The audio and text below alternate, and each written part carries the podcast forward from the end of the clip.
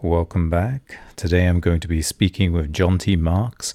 He's the author of Hiram's Way, Meditations on the Masonic Path to Enlightenment, published by Lewis Masonic. Now, Jonti himself has been described as a devotional Mason, not a term that I've heard before, but one that obviously reflects his lifelong interest in the spiritual and spirituality, both Eastern and Western, and an interest that has taken him across the globe to mosques, temples, synagogues, churches, teachers and teachings of both Eastern and Western traditions. Jonti was born in London and over the last quarter of a century has lived in Great Britain, Zambia, Kenya, and he became a Freemason in Nairobi in 1990.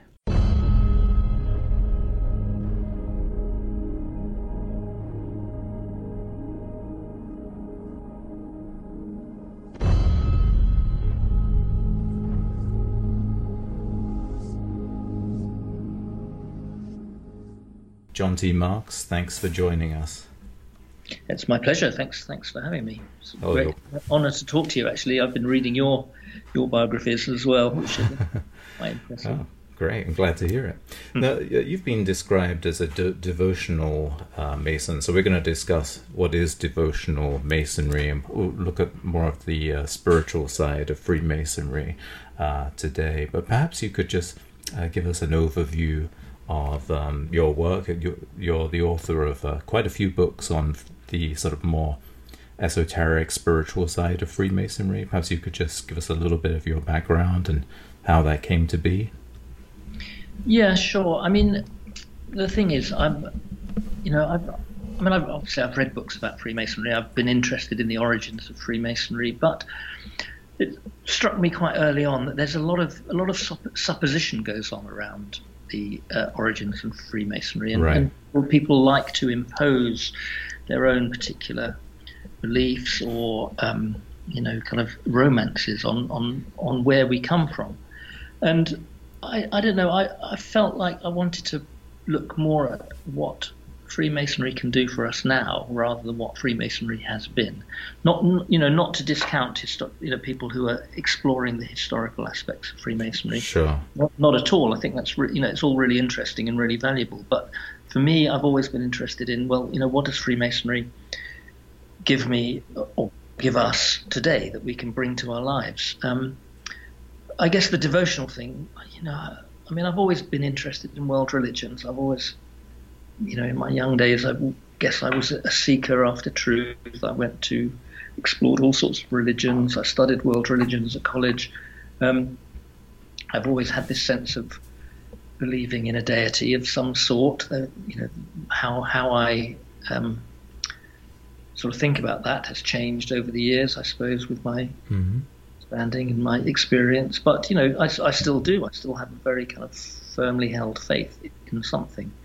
I guess that's where the description of me as a devotional Mason comes from. That phrase comes from a book review. Okay.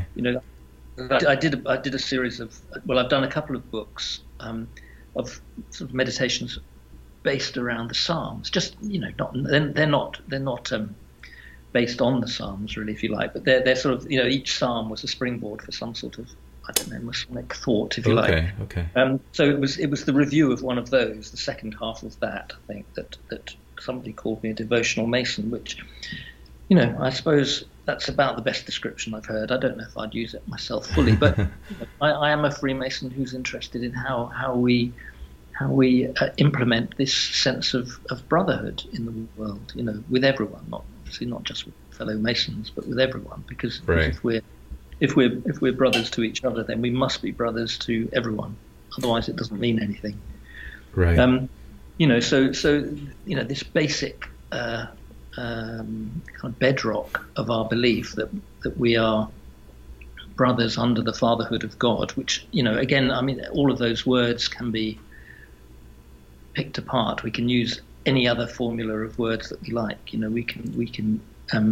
But those are the ones we use because, I suppose, convention allows us to carry certain concepts with that. But so let's use them. But, you know, this idea of brotherhood under the fatherhood of God is our bedrock as Freemasons. Mm.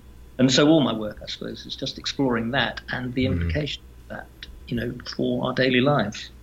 Sure, sure. And just looking at your website, masonicmeditations.com, and right at the top you have a square and compasses, the Masonic symbol, obviously, and then in the middle you have one of the sort of chakra flowers, and in the middle of that there's a figure meditating, which I guess could be a Buddha, or it could be just a regular person meditating. So how does that connect to Freemasonry? Well, again, it's sort of a personal expression of things. I mean, you know, the person in the middle, man, woman, whatever, is obviously, you know, that's a very strong and easy to understand symbol of somebody meditating, I suppose. Yeah. You know, the lotus flower, well, that, you know, that has all sorts of symbolism in terms of you know, sort of rising above the world and being of it, and I mean being part of it, but sort of separate from it, I suppose. You know, the sort of Eastern connotations of the lotus. Yeah. You know, and it stands for the sun and enlightenment and all sorts of things like that. So I don't know. It's something that just appealed to me, really. It felt I felt like it kind of said what I was about. Yeah, yeah. And so were you a practitioner of Buddhism at one point? Because you mentioned that you were involved with different sort of spiritual traditions, or? Well, no, actually, but I mean, Buddhism is something that I've, you know, it's hard to say. I wouldn't call myself a Buddhist. I've not overly been, you know, used Buddhist practices. I mean, strangely enough, I've been more closely aligned to Hindu practices. Because, oh, interesting. Yeah. Well, because again, it's about devotion. You see, from my understanding of Buddhism is that there isn't necessarily an object of devotion unless it's Buddha himself. But, you know, I like a god. So, you know, Hinduism has suited me. And I when I was growing up in Nairobi at around the age of 18 or something, I sort of had my first encounter with Hare Krishnas. Right. And that, you know, and that's been kind of, you know, I was never a member of the Hare Krishnas, but it's been a strong association all my life. And you know, when I feel a sense of devotion, I can feel it for Christ, I can feel it for Krishna, I can feel it for, you know, all sorts of forms or manifestations or, you know, representations of the divine, if you like. But in a way, those are strong forms of Buddhism. I mean, I think I said to someone else that Buddhism for me has always been, you know, I'm sort of more interested in how you become a Buddha than how you become a Buddhist, because all those stories, in a way, we have stories of the divine coming to earth, but Buddha, story of Buddha is, for me, a story of a man attaining divinity, in a way, you know, or attaining perfection. Right, right. And that's what I'm interested in. So if I have an interest in the Buddha, that's kind of what it is, as a you know, as an example of what we can be, as a place to aim for, I suppose. Yeah.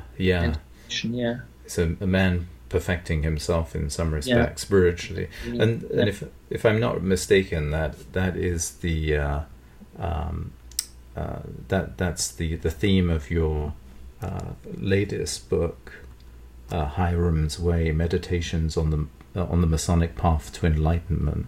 So perhaps you could just tell us a little bit about the book and what inspired you to write it, and what you're aiming at there. Sure. I mean, the funny thing is, actually, I'd started a different book, and in fact, weirdly, I think it's a book that's not dissimilar to your latest book, because it was sort of focusing on this question of how to be a man. Yeah.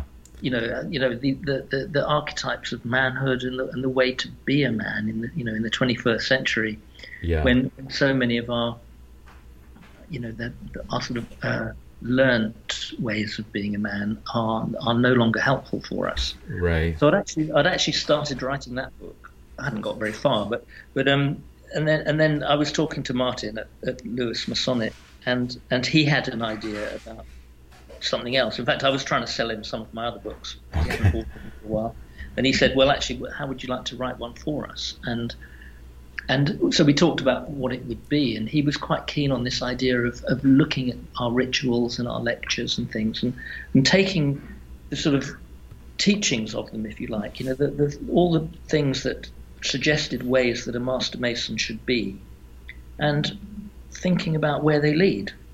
Right. So in other words, you know, considering, you know, I think he and I both share this sense that, you know, Freemasonry is a path that an individual can follow to obviously to make themselves better people. I mean, that's what I think we all understand about Freemasonry, that we're trying to make ourselves better people.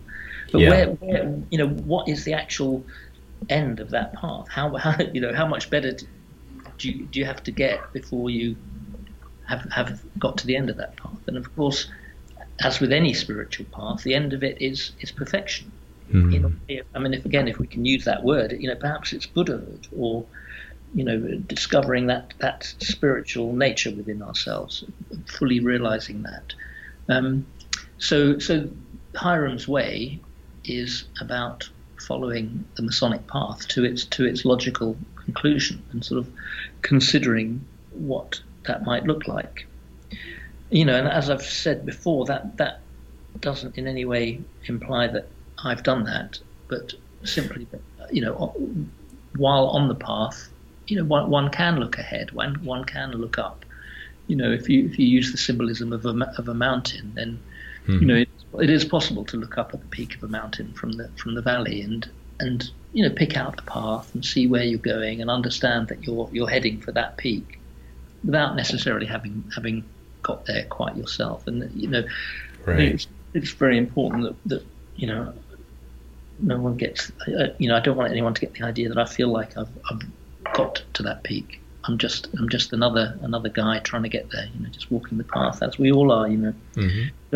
So anyway, but that was the idea behind the book. This sense of, you know, where does this Masonic path lead, and knowing where it could lead obviously makes it easier to follow. I think because it gives us a clearer sense of where we want to be. So.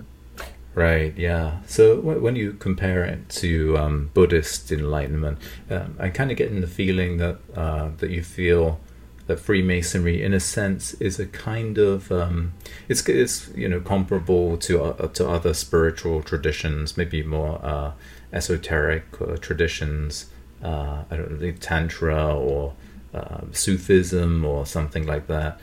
And you know, and obviously in Freemasonry, you can be any religion, at least any one of the major religions. Anyway, I'm sure it differs from jurisdiction to jurisdiction. So how does Freemasonry compare to, or at least that's the Masonic path to enlightenment? How would that compare to, say, Sufism or Tantra? Very short answer to that is I don't really know, but. I guess, you see, the thing is for me, I mean, you know, what I've learned is to try and avoid labels, really, because, right. because you know, any word that we use excludes all the other words that we could have used. Right. You know, so, and that's where we start getting division. I mean, one of my favourite words, of course, is when it comes to these things, is ineffable, which, you know, that which cannot really be expressed in words. Yeah. And it's so, you know, I think any path followed fully and properly and with heart will lead us to the same place. That's the thing. Yeah. These are all about choices. These are all about finding the one that suits you. So, mm-hmm. you know, we could follow the path of Buddhism or Hinduism or Christianity or you know, any of these paths that lead us to ourselves. Yeah. You know, so for me, the outer form is not so different. I mean, one of the nice things about Freemasonry is that it doesn't actually impose any sense of what the outer form should be. It right. allows us to sort of cloak our journey, if you like, in any way that in any way that suits us. But it right. but it does hold out for us this great sense of unity. So, you know, in a way, I guess that's why I've ended up being a Freemason and thinking about things like that in Masonic terms, is because it frees me a lot from the dogma and labeled that attend many other systems. You know, not that it's free of dogma and, you know, prejudice and all sorts of things. It's funny, just before we started this call, I was looking at my Instagram account, and, you know, daily I'm getting trolls and comments about Satanism and right. Of course. You know, so it's not, you know, everything's gonna seems to upset somebody somewhere at some point. But you know, the point is about Freemasonry. It's very broad. It's a very, very kind of broad church in that it allows us to have our own beliefs, to you know, express those in any ways that we think.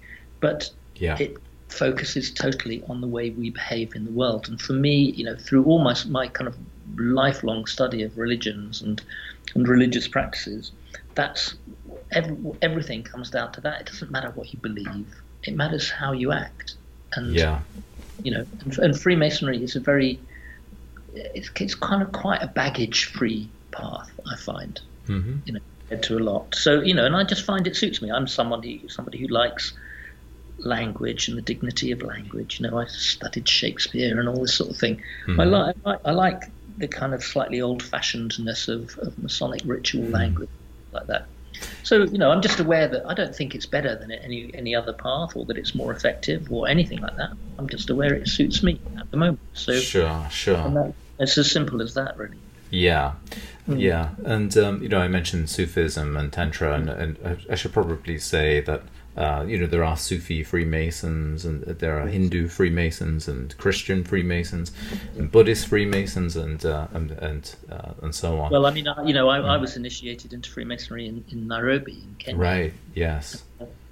You know, you couldn't have had a more kind of racially and religiously diverse lodge than the one I was initiated into, really. So. Oh, really? Well, just tell us a little bit about that. I know Kipling made similar comments with his lodge, but so what kind of? Yeah, it's hard to think of you know, good things to say about colonialism and imperialism, but you know, and there's a lot wrong with it, but.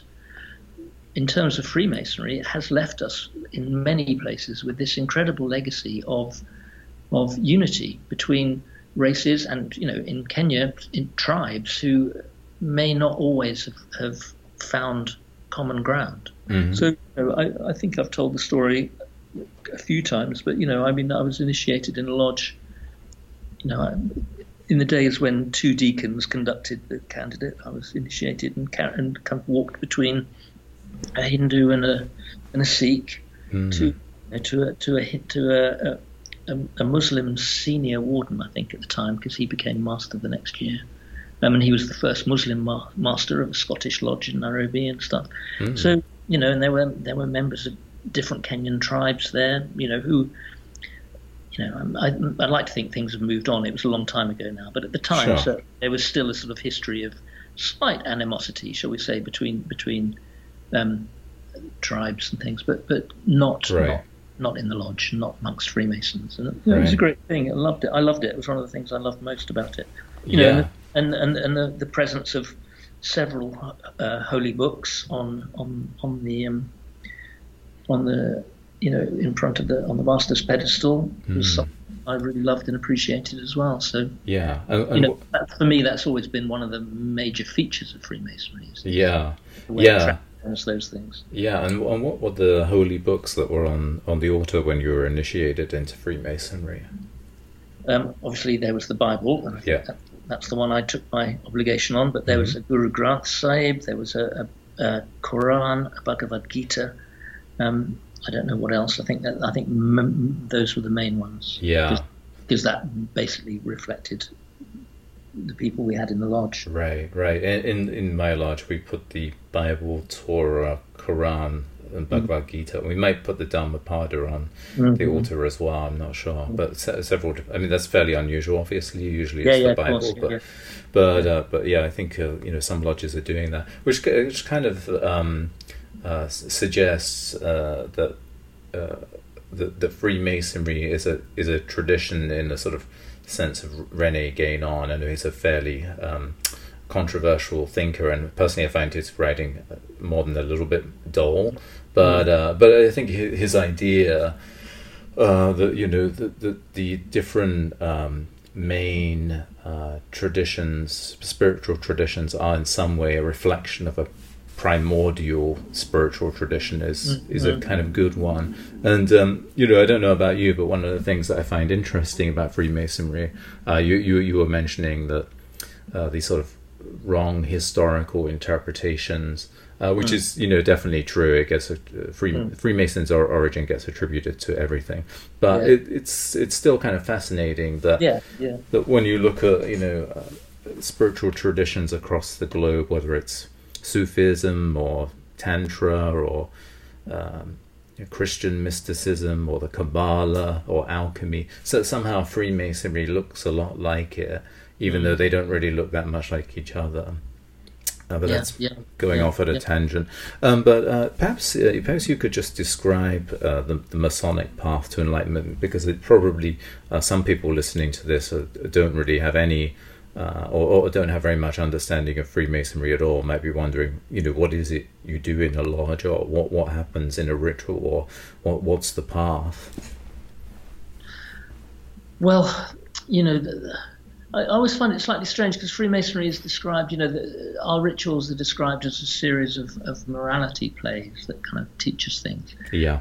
But you know, certainly within the English lodges, that's not wholly true, because actually the rituals are more about the rituals. There isn't a separate section of a ritual that actually has a moment of morality. You know, there's not a little side bit where there's a morality play that teaches a particular lesson. Right.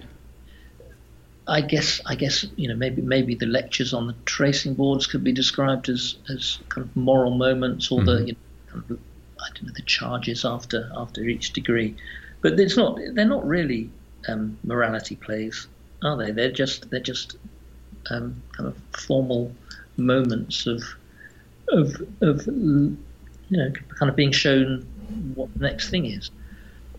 I mean, for me, the Masonic path, like any other path, like all the other paths, is completely internal. Is, you know, but as I said earlier, for me, the thing is that Masonry's path is less encumbered with other baggage. And clearly, it starts from this very basic and simple point that, you know, we have some kind of divine parent, let's say, and we all its children, and therefore we are all related and all one.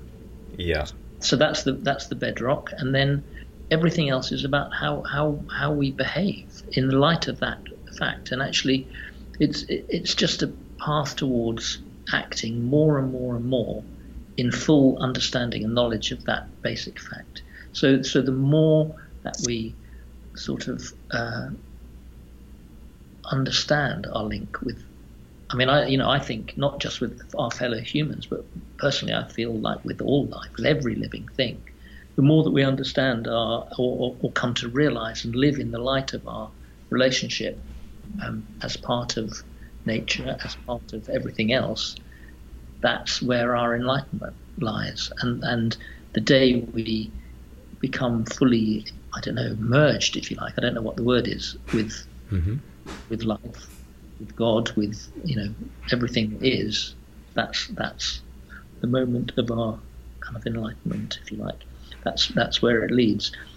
That may not be, you know, here and now. I just don't know. I haven't got any answers to that. I just strongly believe that the Masonic path to enlightenment is the one that leads us to act towards each other in a way that promotes peace and harmony and love. It's, you know, it's not complicated, and right.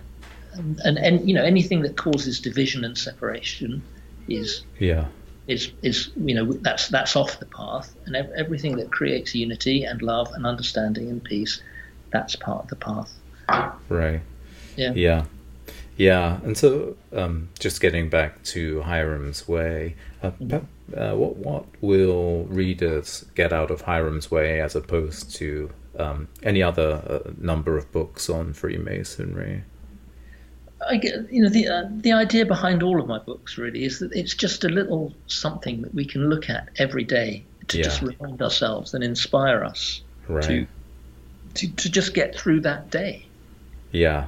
You know, with one thought. You know, it's again, it's an idea that's common to all sorts of religions and paths and yogic practices and all sorts of new age thinking, if you like. Just this idea of a little daily thing to lift us and remind us, and at the end of the day to think, did I?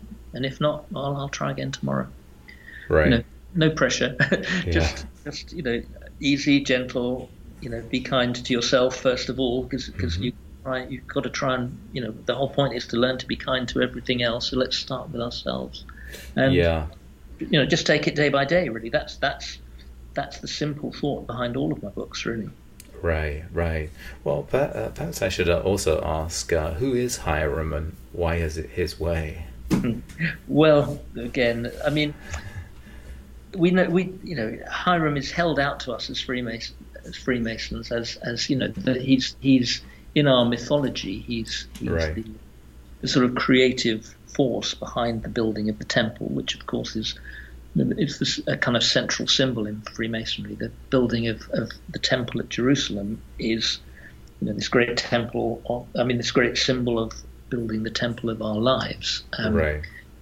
Brick by brick, and Hiram was the sort of creative force. So he represents in Freemasonry. He represents the idea of the beauty of creation. But we don't really know much about him as a man. Again, within sort of Masonic mythology, we know that he, or we have this story that he chose. I don't know how you put it. Sort of an honourable death over a dishonourable life. Right. And there's not much more that we know about him really, other than what he symbolises for us. So I can't really talk about him as a person, but as a symbol, he's the guy we have who we sort of idealise, if you like. He's the ideal master mason to us. Yeah. So Hiram's way is just a way of sort of linking that idea of the ideal mason to where we're going. We're also trying to make ourselves ideal masons. Right. Yeah, absolutely. Well, you mentioned a few things. I think you skimmed over some things of real substance. You mentioned the creative force or creativity, beauty, and death before a life. I'm not sure how you phrased it exactly, but a life of dishonor. Or so perhaps you could just talk a little bit about the beauty and the creative force, and then we can come back to mortality, perhaps. Sure. I don't really know what to say. Again, sort of Masonically, we have this idea of the three aspects of divinity, if you like, as wisdom, strength, and beauty, and they sort of make up literally, the pillars of creation. They're what, wisdom suggests that creation is built on, and and beauty is one of them. So it feels to me that one of our jobs, if you like, as Freemasons, is to somehow manifest beauty, and I think Freemasons naturally feel some kind of affinity to the act of making. We have aligned ourselves symbolically, at least, with builders, with builders of temples and beautiful buildings, and the idea of, for me, it's about the sense of kind of focus and the way that creativity sort of takes us out of our ego center, if you like, when we're lost in the act of creation. That that's a great secret known to all creatives, really. That anxiety drops away from us. It's a kind of meditation. The act of creation is an act of meditation, and I think that's a great lesson hidden in the idea of beauty. But I think also there are lessons in it for us to Think about appreciating the beauty of the world, the, you know, the glorious situations that we find ourselves in. To all this time, just kind of to take us out of ourselves, because I think we more and more spend a lot of time focused in on our own suffering and our own, you know, kind of small lives, and we can't begin to you know, understand this sense of oneness if we're only focused on ourselves. We have to look out. We have to go beyond. And I think beauty is one of the doorways that can lead us out into you know, the other, if you like. Yes, yeah, absolutely. Wisdom, strength, and beauty.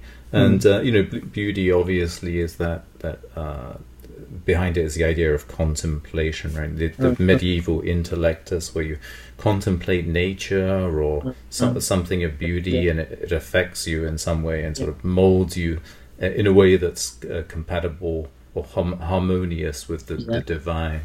There's something in I can't remember the full quote, but there's something in Masonic ritual about, you know, contemplating the beautiful works of creation, leading us obviously to the Creator, because when we contemplate the symmetry, the beauty, the order of creation, we are on our minds naturally. If we contemplate fully, our minds are led upwards.